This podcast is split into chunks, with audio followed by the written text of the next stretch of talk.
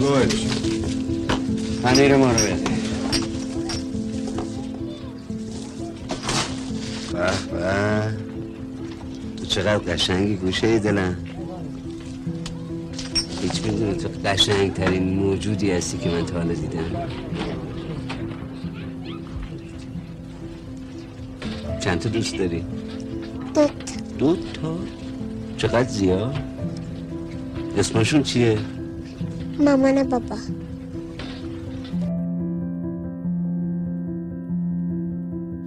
اسمت چی بود؟ بدیدا بدیدا تو دوست داری بنیتا؟ آره اسم دوستات چیه؟ مینا مینا دیگه کی؟ همین یه دونه دوست داری؟ همین همشون مینا. همشون مینا هم. همه دوستات مینا هن؟ دیگه کی؟ همین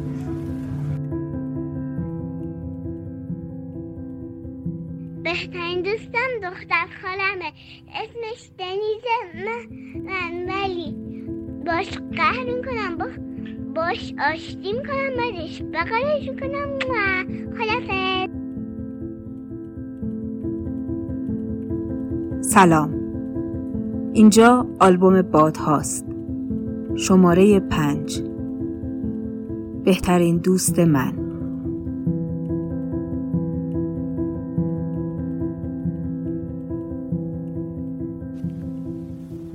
Dear Fatty, I'm writing you from a village in the south of France.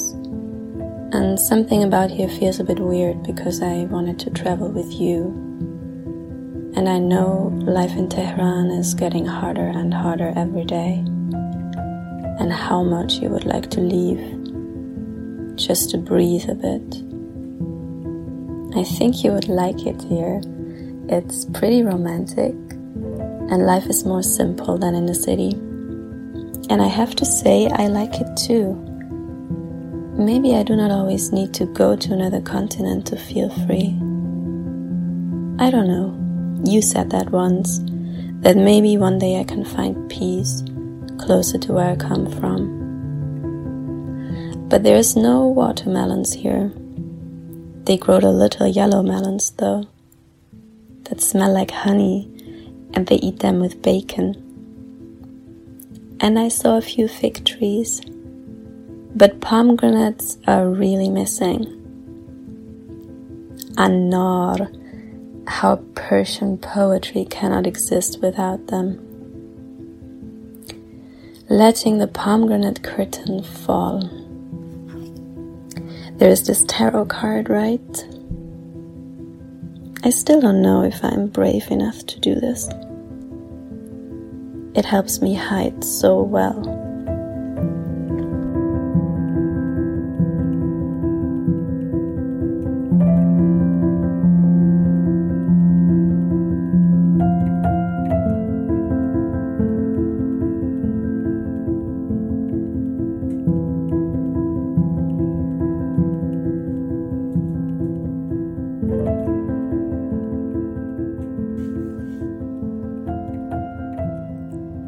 نامه شماره پنج. آلینای عزیزم سلام. برام یه نامه نوشتی و با صدای قشنگ خودت روی ویدیوهایی که برات فرستاده بودم گذاشتی. ویدیوها رو با عکسایی که توی اون کلاس عکاسی گرفته بودی مخلوط کردی و دوستیمون رو انداختی روی پرده بزرگ و به بقیه آدمایی که توی اون روستای به قول خودت رومانتیک در جنوب فرانسه جمع شده بودن نشون دادی. دوستی ما عجیبه. من هیچ وقت نمی‌تونم این نامه رو همین طوری با همین لحن و کلمات به گوشت برسونم. ما همیشه حرفامون رو به یک زبان دیگه برای هم ترجمه می‌کنیم. تو خیلی بهتر از من این کار رو بلدی. من کلمات رو از تو میدزدم و از دهان خودم با یک ترکیب دوباره بهت برمیگردونم. ما هر بار به هم قول میدیم که به زودی در یک سفر رویایی با هم ملاقات کنیم. بعضی وقتا درباره این حرف می‌زنیم که اگه قرار باشه با هم در برلین زندگی کنیم کجاها میریم و چه کارهایی می‌کنیم. گاهی هم به این فکر می‌کنیم که کل تابستون به یکی از روستاهای مرکزی ایران بریم و زندگی کردن با هم و تجربه کنیم. سفر به ایران برای تو مثل ورود به بهشت بود. من همراهت می شدم تا بتونم اینجا رو از چشم تو شبیه بهشت ببینم. در بوی هندونه املت گوجهی که عاشقش بودی و میرزا قاسمی و عدس بلو. با خودم فکر می کنم چرا هیچ وقت از دوستی با تو سیر نمیشم چرا هیچ وقت به پایان دوستیمون فکر نمی کنم و چرا هیچ وقت ناراحتم نمی کنی؟ به خودم جواب میدم شاید چون دوستی ما با یک پذیرش بزرگ همراهه و در عین حال با یک بخشش همیشگی اونقدر تاریخچه و جغرافیایی که توش زندگی می‌کنیم با هم فرق داره که رابطه ما بیشتر شبیه عشقه. انگار پیش داوری ها و ذهنیت هامون رو گذاشتیم کنار و شبیه دو کودک به هم نگاه می‌کنیم. هیچ چیز دیگه جز کشف کردن و خارج شدن از چارچوب های پیشین برامون معنا نداره. نشستیم روی زمین، از انجماد ذهن و هویتمون خارج شدیم و شبیه آب با هم پیوند خوردیم و رها شدیم. اگر غیر از این بود، اصلا چرا باید با هم دوست می شدیم؟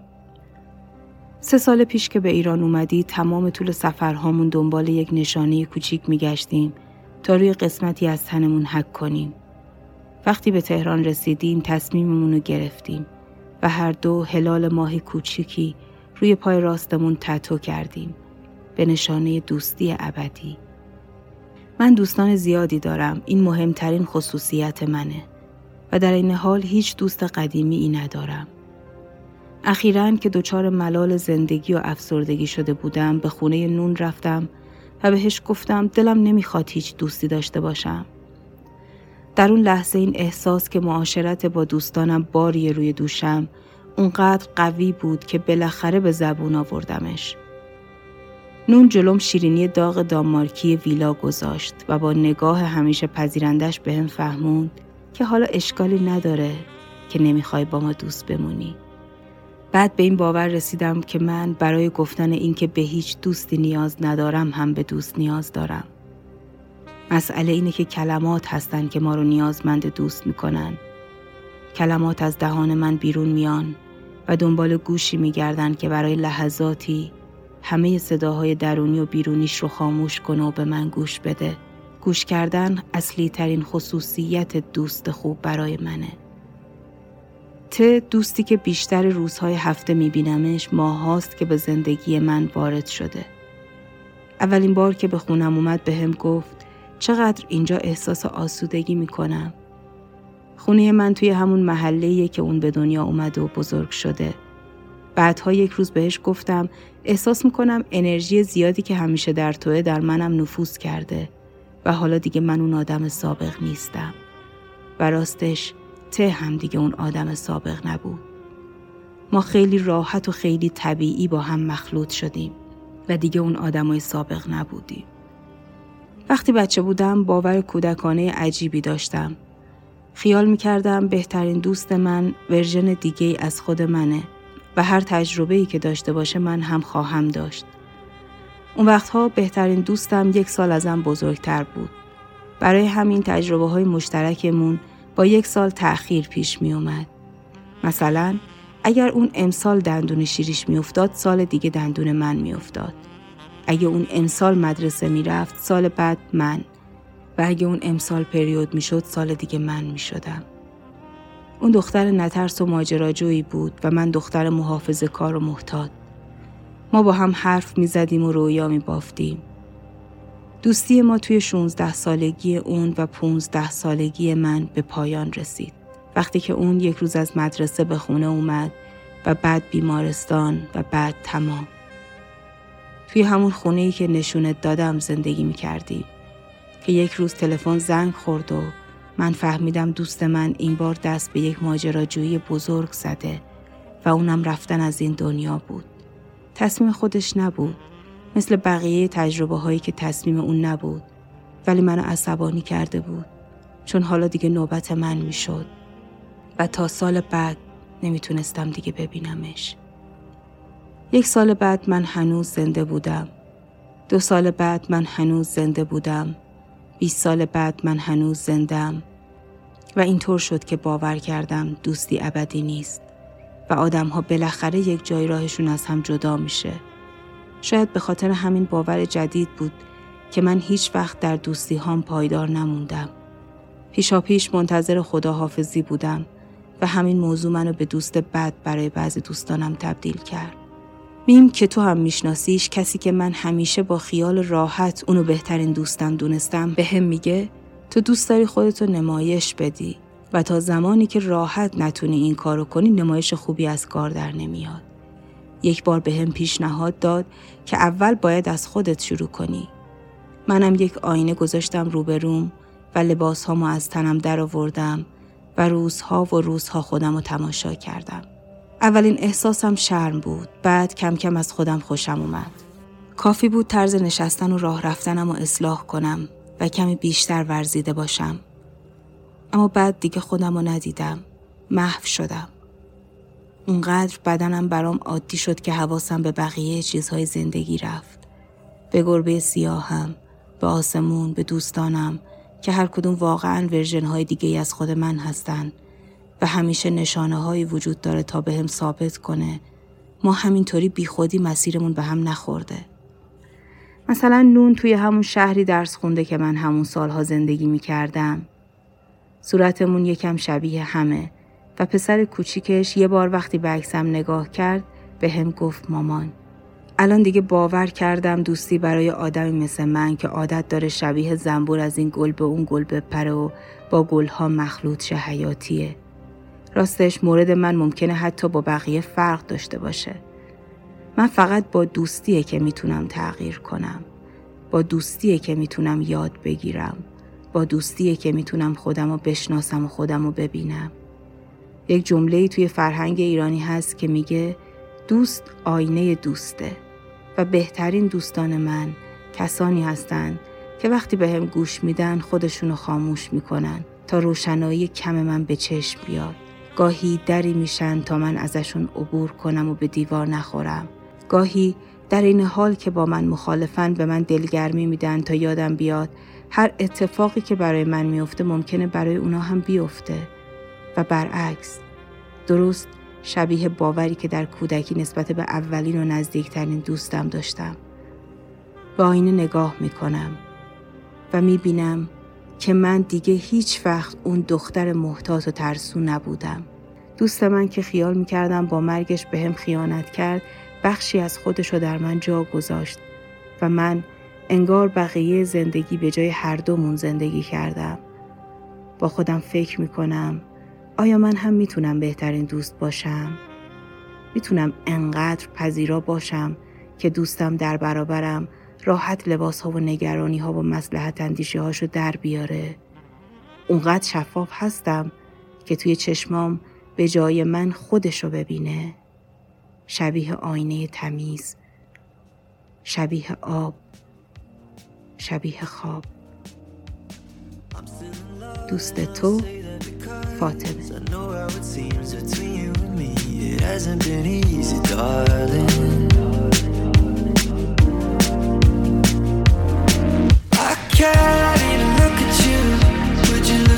space just next to your feet? The wood is warping.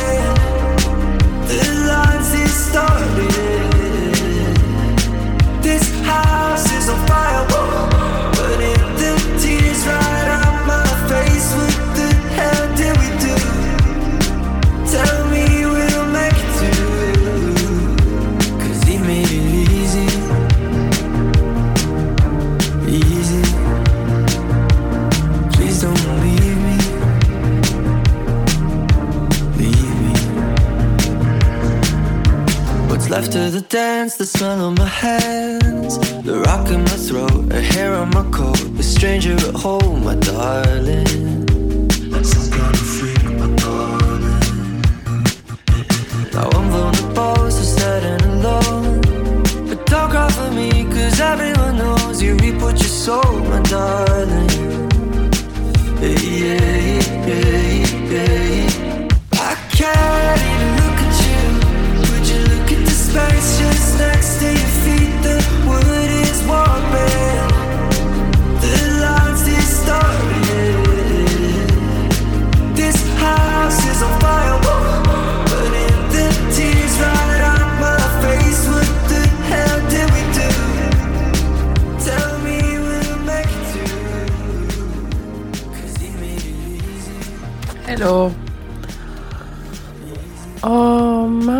می‌خواستم راجب بهترین دوستم با تو حرف بزنم.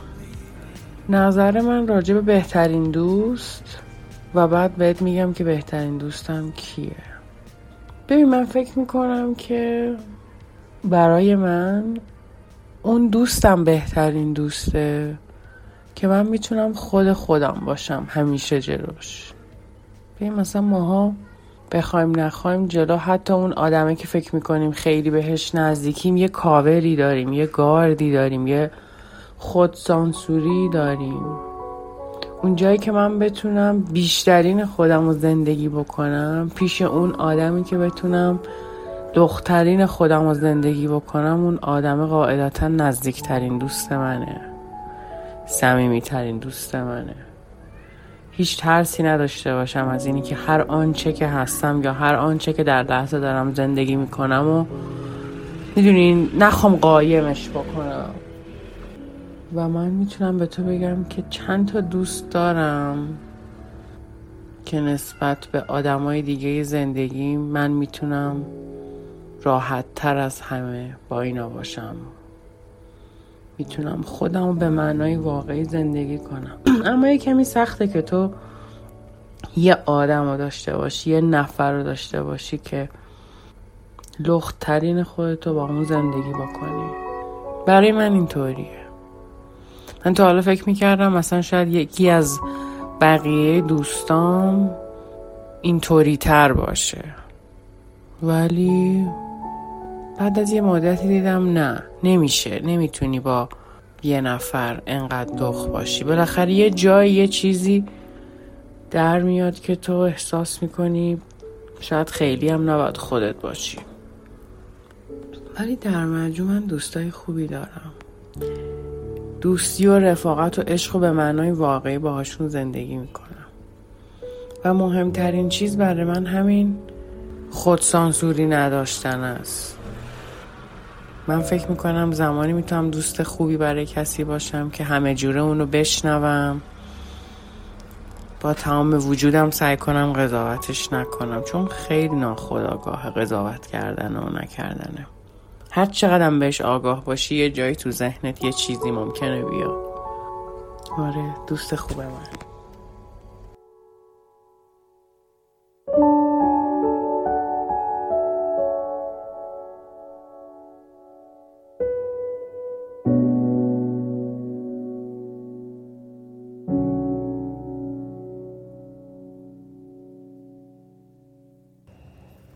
به سکانسی از فیلم پری ساخته داریوش مهرجویی گوش دادیم و بعد حرفهای بنیتا و پریای کوچولو.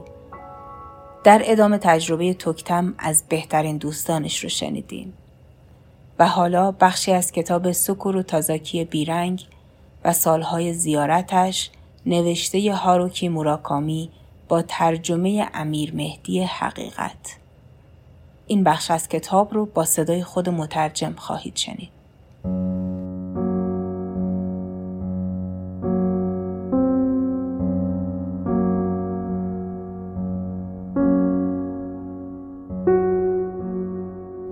دلیلش روشن بود که چرا مرگ دور سکورو تازاکی این چنین چنبره زده. یک روز هر چهار دوست صمیمیش هر چهار دوستی که سالها بود میشناختشان خبر دادند که دیگر نمی‌خواهند ببینندش نه با او حرف بزنند.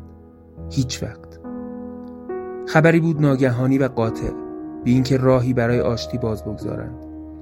برای چنین خبر تند ناگواری حتی یک کلمه توضیح هم ندادند. سکورو هم جرأت نکرد از آنها توضیح بخواهد.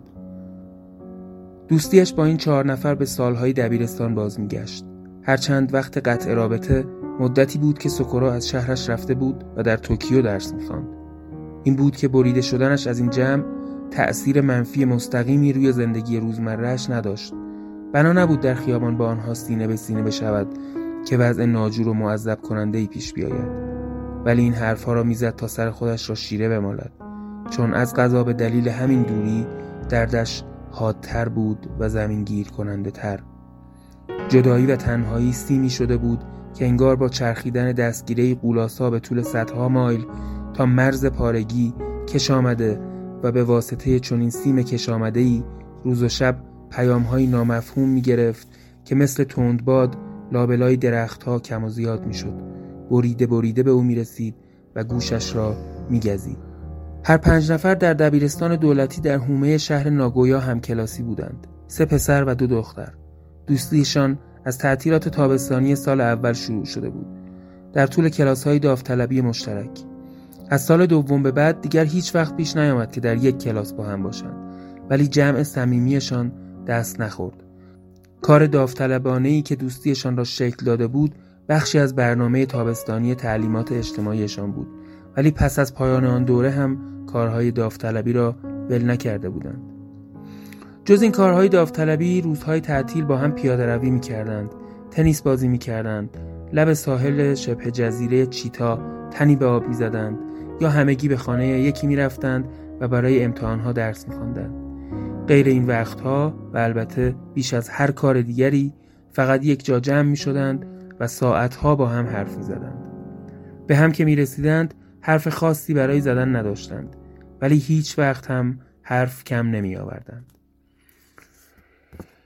وقت استراحت پنجتایی دور هم جمع می شدند و حرف می زدند. کم کم همدیگر را بهتر شناختند. فکرهای خود را با هم در میان گذاشتند و فارغ و بیدغدغه از آرزوهاشان برای هم گفتند و از مشکلاتشان. اردوی تابستانی که تمام شد هر کدامشان حس می کرد همان جایی است که باید باشد و دوستانی از این بهتر گیرش نمی آید. همدلی منحصر به فردی بینشان شکل گرفت. هر کدامشان به آن چهارتای دیگر نیازمند شد و عوضش این حس مشترک را که بقیه هم به او نیاز دارند درک کرد. تمام این همگرایی مثل یک امتزاج شیمیایی موفقیت آمیز ولی کاملا تصادفی بود. اتفاقی که ممکن است تنها یک بار رخ بدهد. ممکن است یک بار دیگر همان ملات و مواد را کنار هم بگذاری همه چیز را مثل دفعه پیش بچینی ولی هیچ وقت نتوانی نتیجه قبلی را تکرار کنی. فقط یک چیز اذیتشان می‌کرد تعدادشان فرد بود سه پسر و دو دختر.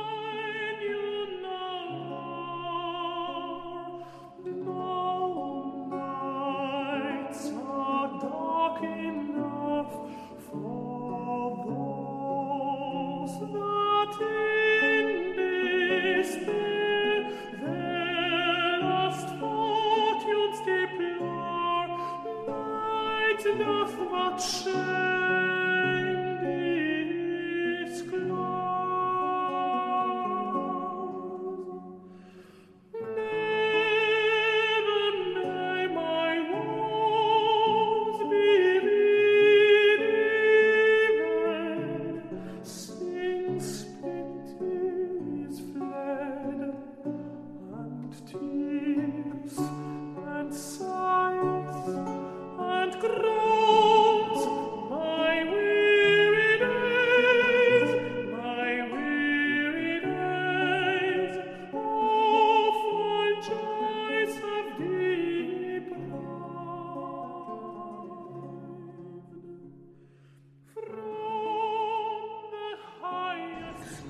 به واسطه یه سری از صفاتی که دارم مثل خوشرو بودن و در حقیقت راحت بودن توی صحبت کردن خیلی راحت می‌تونم وارد حتی یه جمعی که هیچ کدوم رو نمی‌شناسم بشم باشون ارتباط برقرار بکنم و این اصلا برای من مشکلی نیست. این شاید نتیجه بشه که تعداد زیادی هم دوست دارم در صورتی که اینطوری نیست و اون هم از این نشد می‌گیره که خودم خیلی محتاطی هستم و نمی‌تونم.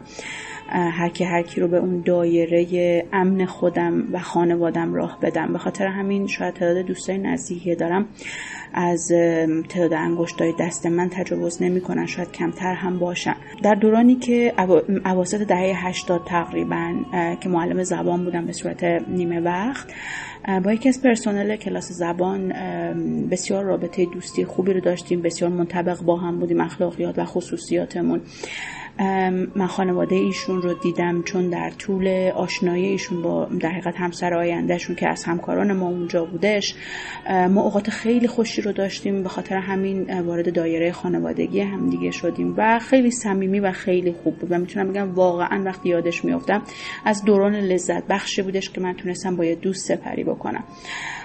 ماجرا در حقیقت یه جورایی ماجرای دوستی به اینجا ختم شد که ایشون به دنبال کار بودن و اتفاقا شرکتی که من براشون کار می‌کردم به صورت در حقیقت دائمی یک کسی رو به خصوصیات ایشون می‌خواستن. من چند نفر رو معرفی کردم و متاسفانه ایشون با اینکه خیلی در موردشون خوب صحبت کرده بودم و چیزهایی که وجود داشت رو به صورت واقعی و خیلی پازیتیو و مثبت برای اون کسی که می‌خواست استخدام بکنه گفته بودم. متاسفانه ایشون اون کسی که باید قبول می‌شد نبود.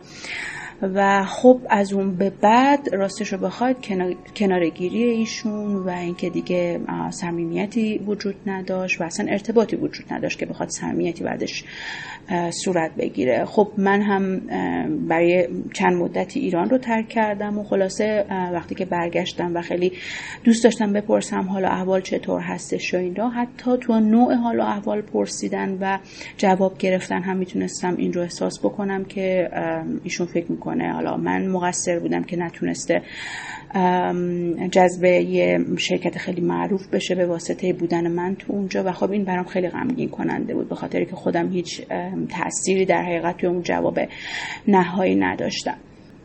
ولی خب میگم همچنان از دوران دبیرستان از دوران دانشگاه و حتی از دوران کار دوستانی دارم که همچنان با هم دیگه حتی با وجود بود مسافت خارج از کشور داخل کشور برای توی شهر دیگه همچنان با هم دیگه در ارتباط هستیم تولد همدیگه رو تبریک میگیم. اگر مشکلی باشه با همدیگه در میون می‌ذاریم راجع بهش حرف می‌زنیم و این بود خیلی خوشایندی هستش که معنای دوستی برای من داره. ولی خب گفتم شاید کسی که یه مقداری محتاطانه تر برای همه چی تصمیم می‌گیرن و اگر اتفاق بدی بیفته حتی سعی می‌کنن دیگه اون به خاطر کمالگرایی اون اتفاق بد دوباره تکرار نشه یه مقداری سخت هستش و حتی بعضی وقتها اگر که بخوای نوع زندگی تو تغییر بدی نوع کارت رو تغییر بدی این مسئله شاید بتونه آزاردهنده هم باشه به واسطه تنهایی که ایجاد می‌کنه.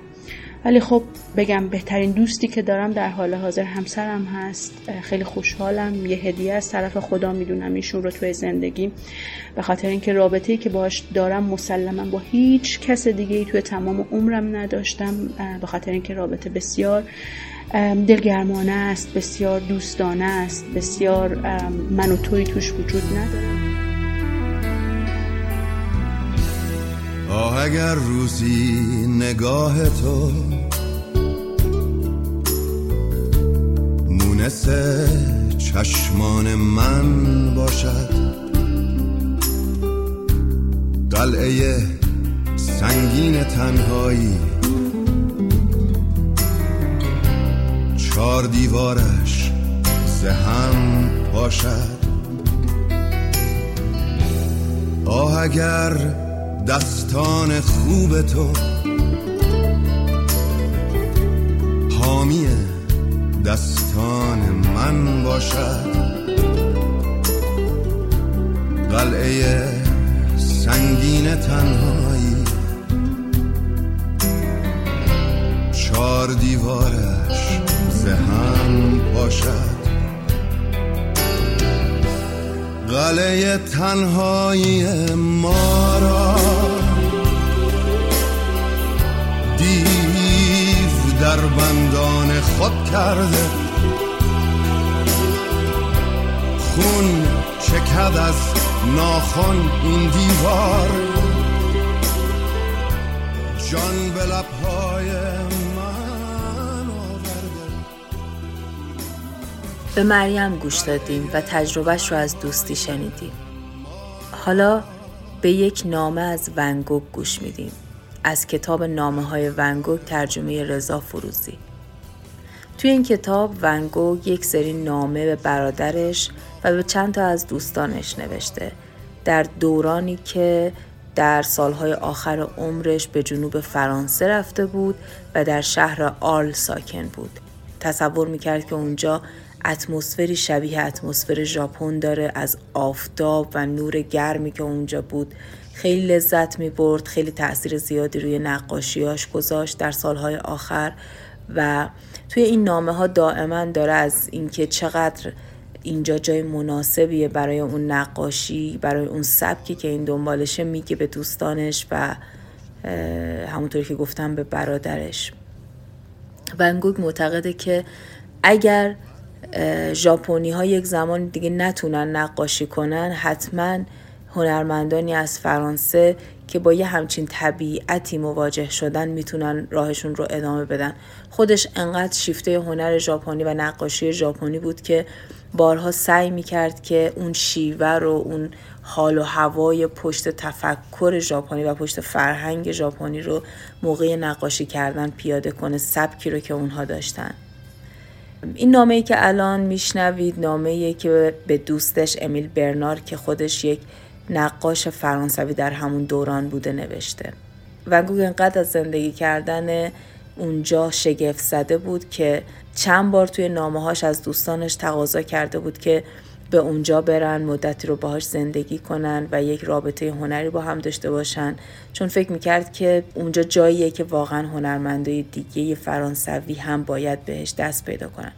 ولی البته شاید هم واقعا به خاطر تنهایی زیادی بود که در شهر آل تجربه می‌کرد که هرچند توی این نامه ها ما نشانه های از افسردگی حاد نمی‌بینیم صرفا اعتراض ها و مشکلاتی که در روزمره باهاش مواجه بوده بیپولی و اینکه یه کمی زندگی بهش سخت میگذشت از این جور چیزا میگه. ولی اونقدری حال روحیش انگار بد نیست که آدم منتظر این باشه که به زودی دست به خودکشی بزنه یا قبلش مثلا در یک بیمارستان روانی بستری باشه. اما به روایتی این اتفاق افتاد و ونگوگ در 37 سالگی خودکشی کرد. این نامه رو در 35 سالگی نوشته.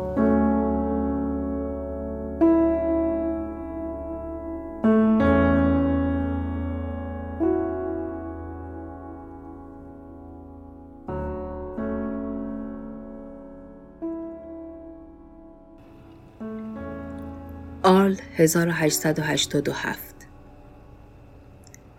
دوست نزدیکات عزیزم برنار همکنون خواندن کتابی را که درباره جزیره های مارکیز است به پایان رساندم.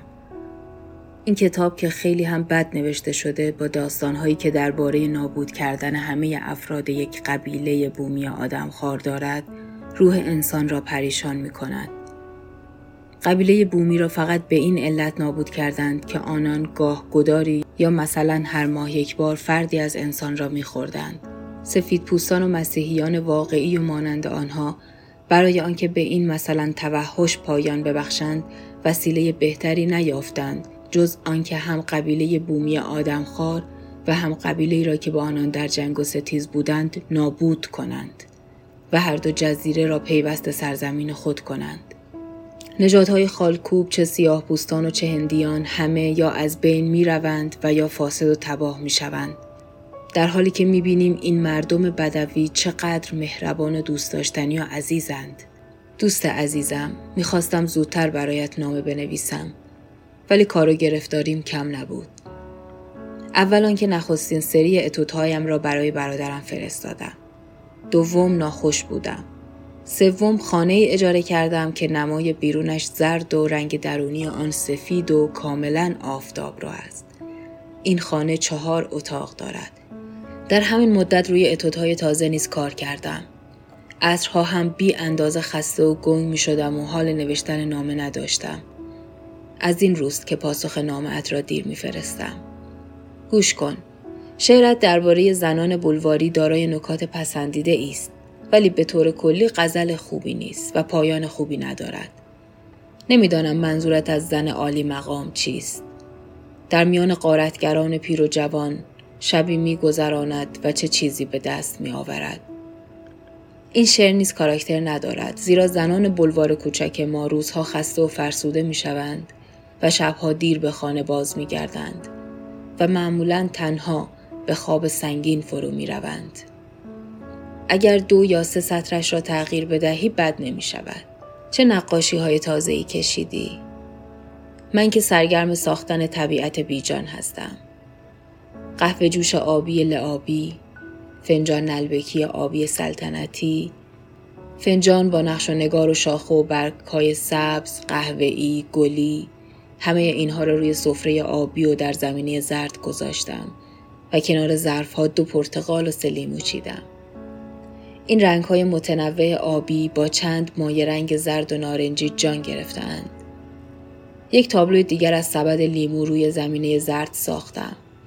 پس از آن نمای شهر آرل فقط چند برج و بام قرمز شهر پیداست باقی از شاخ برگ های درختان انجیر اطراف شهر پوشیده شده و در قسمت بالا باریکی از آسمان دیده می شود.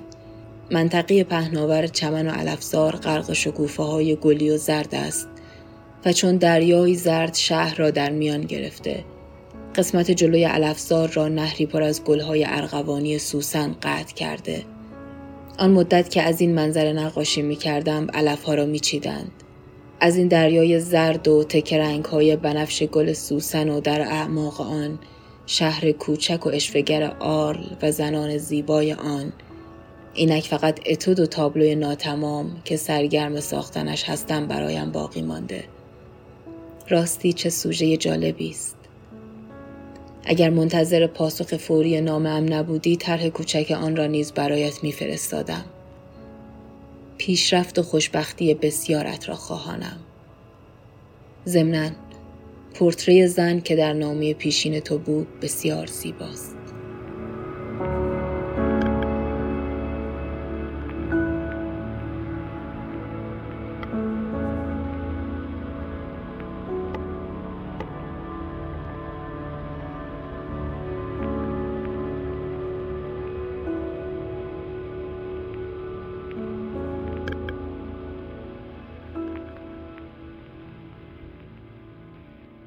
من الان چهل سال دارم و این قصه برمیگرده به حدود 25 سال قبل.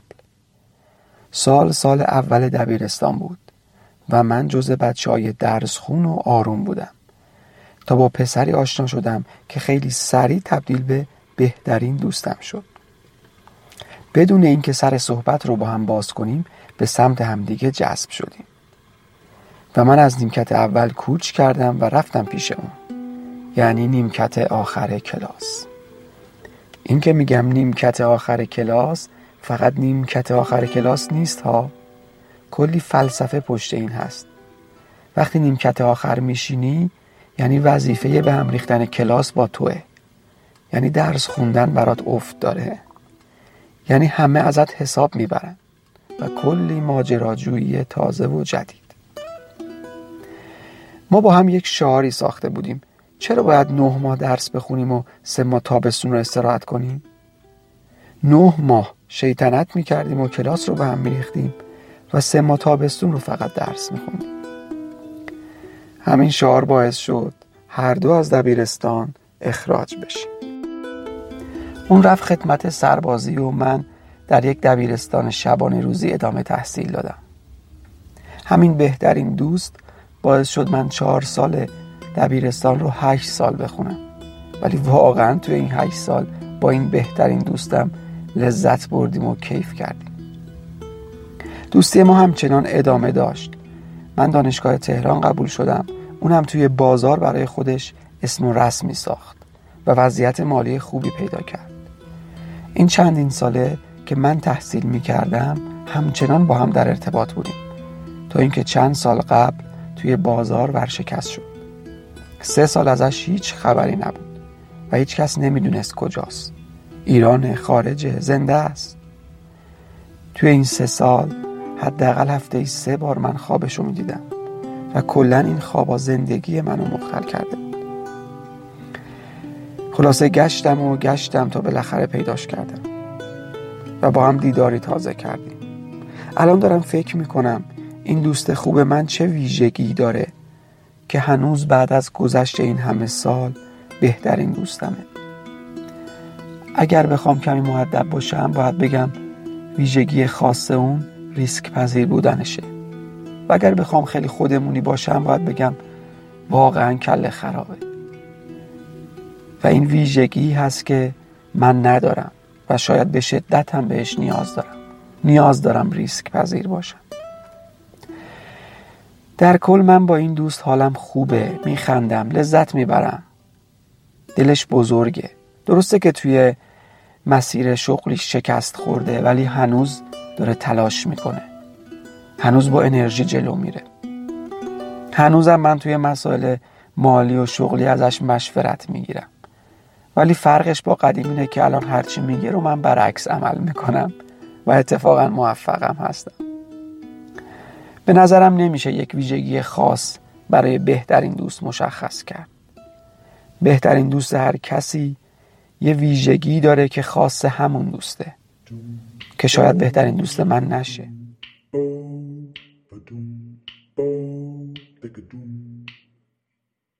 بنگر جمع یاران است و بهاران است و شب. در دل شور و بلوایی و خوش سخنهایی بر لب. بنگر طفل نوپا را که حلاوتش ما را کشت.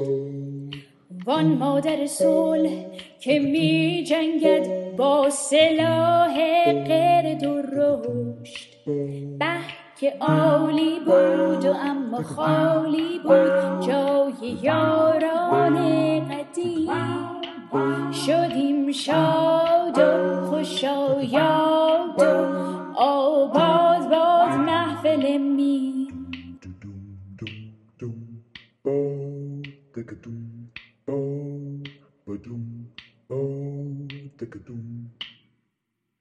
بنگر آن کباب جوجه فرو افتاده از سیخ. بشنو گویدت استاد از فواید آهک و زرنیخ بنگر گربه ها را گرفته بزم بر سر میز.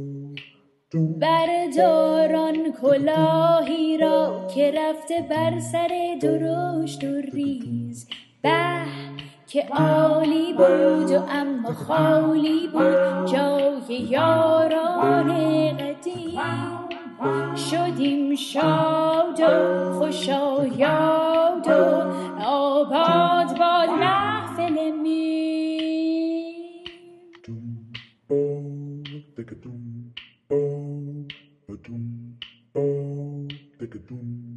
محفل میم. یاران رفتند پیش امیر. بر ایشان خشم گرفت که این همه اینجا چه کار دارید گفتند این غلبه ما و انبوهی ما جهت آن نیست که بر کسی ظلم کنیم. برای آن است تا خود را در تحمل و صبر معاون باشیم و همدیگر را یاری کنیم. همچنان که در تعذیت خلق جمع می شوند برای آن نیست که مرگ را دفع کنند. الا قرض آن است که تا صاحب مصیبت را متسلی شوند و از خاطرش دفع وحشت کنند. درویشان حکم یک تن دارند. اگر عضوی از اعضا درد گیرد باقی اجزا متعلم شوند. چشم دیدن خود بگذارد و گوش شنیدن و زبان گفتن. همه بر آنجا جمع شوند.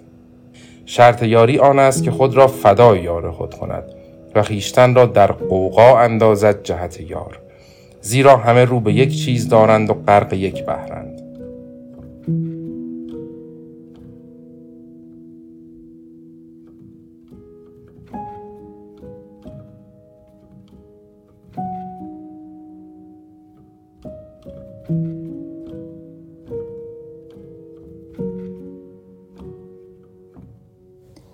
به جمال گوش دادیم و خاطره قشنگش رو از بهترین دوستش شنیدیم.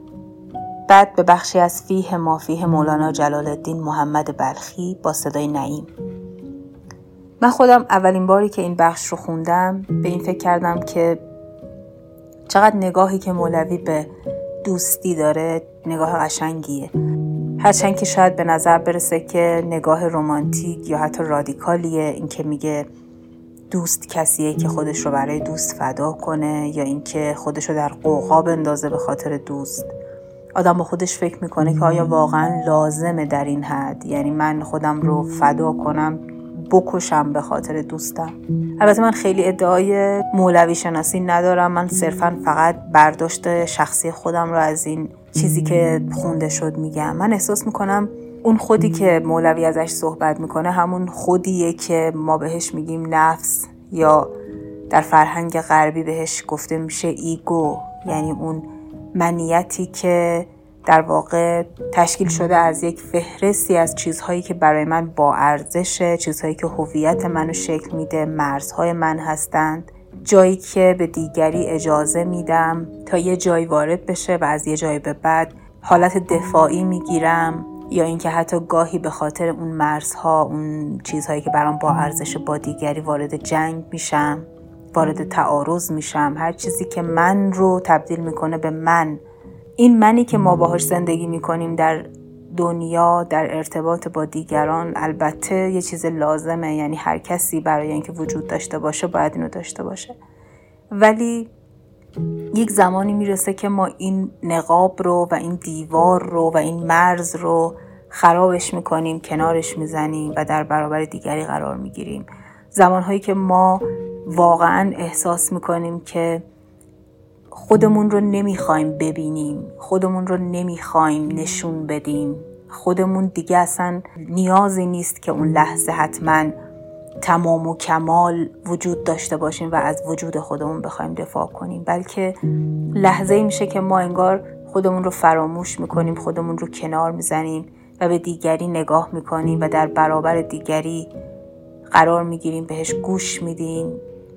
حالا به نظرم رسید که این فدا کردنه و در قوقا انداختنه بیشتر به این معناست. بعد دیگه به پایان پادکست نزدیک میشیم به حرفای آرانوش گوش میدیم. آرانوش دوست مجازی منه. من تا حالا از نزدیک ندیدمش. ولی خیلی برام عزیزه و خیلی دوستش دارم. از این جهت که چهرش خیلی شبیه دوست صمیمی من در دوران کودکیه و علاوه بر اون دختر خیلی هنرمندیه. گاهی از خودش ویدیوهایی می‌گیره و توی صفحه اینستاگرامش می‌ذاره که داره بعضی از آهنگای ایرانی و خارجی رو به زبانهای مختلف کاور می‌کنه. علاوه بر حرفای قشنگی که زده یه لطفی کرده و یک آهنگی به پادکست من هدیه داده که تا حالا جای منتشر نشده. اسم آهنگش کوهکنه و من از شما دعوت می‌کنم که اول به حرفاش گوش بدید و به آهنگ زیباش با صدای قشنگش گوش بدید.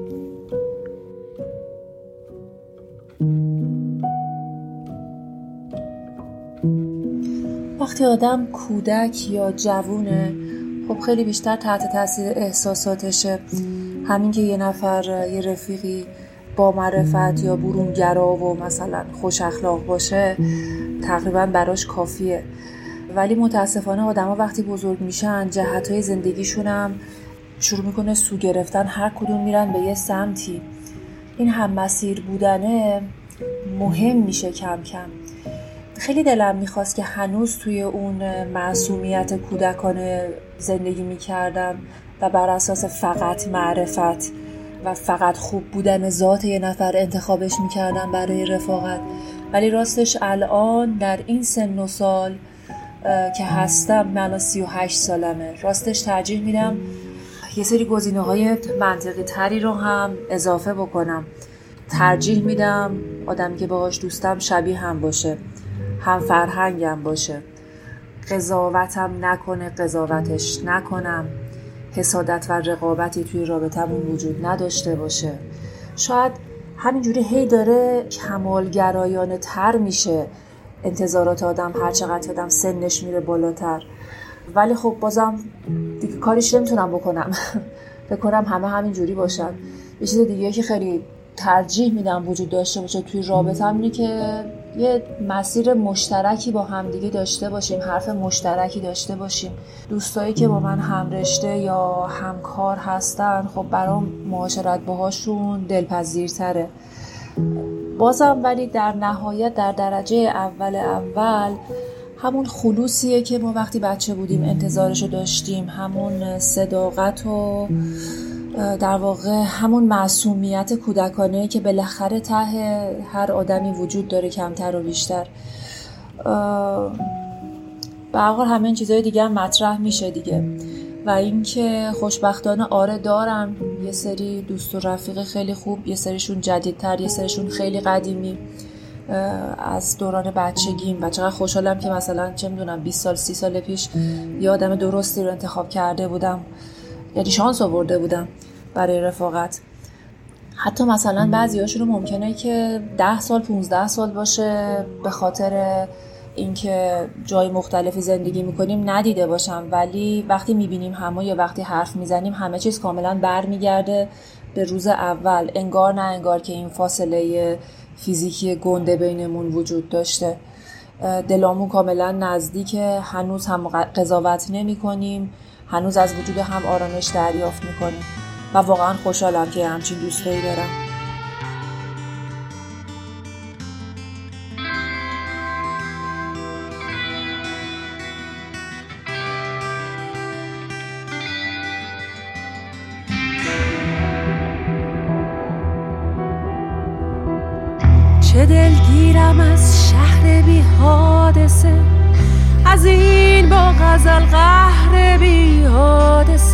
چه شیرین طلب می‌کنی؟ کوه کن در این برزخ زهر بی حادثه. در این مسلخ عاشقی جان مکن. چه ماندی در این بند شلای تن؟ شبیه کسون ناکسانش مشو سفر کن سفر کن سفر کن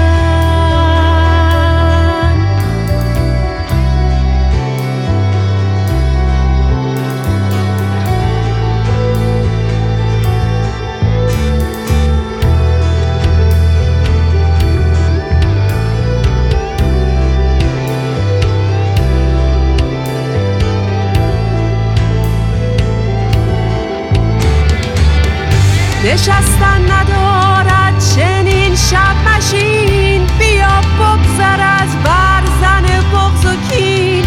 همه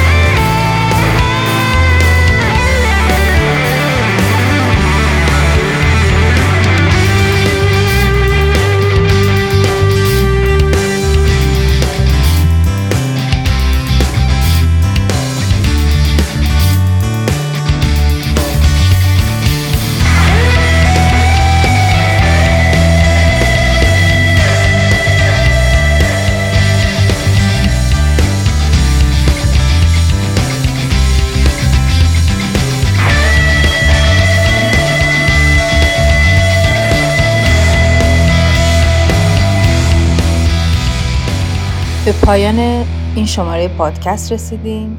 از همتون ممنونم که به هم گوش دادید. اگر به نظرتون جالب اومد لطفا به دوستانتون و بهترین دوستانتون معرفیش کنید. امیدوارم که بهترین دوستانتون براتون بمونن و شما دست کم حتی شده برای یک نفر در این دنیا بهترین دوست بتونید باشید. این پادکست رو تقدیم می‌کنم به همه دوستانم. به همه دوستانم که یا بهترین دوست من هستند یا بهترین دوست من بودند شده برای لحظاتی بهترین دوست من بودن. به من گوش دادن منو پذیرفتن و به من این اجازه رو دادن که برای لحظاتی احساس بکنم که وجودم توی این دنیا ارزش داره و قابل شنیدن پناهگاه بودن برام بهم احساس امنیت دادن.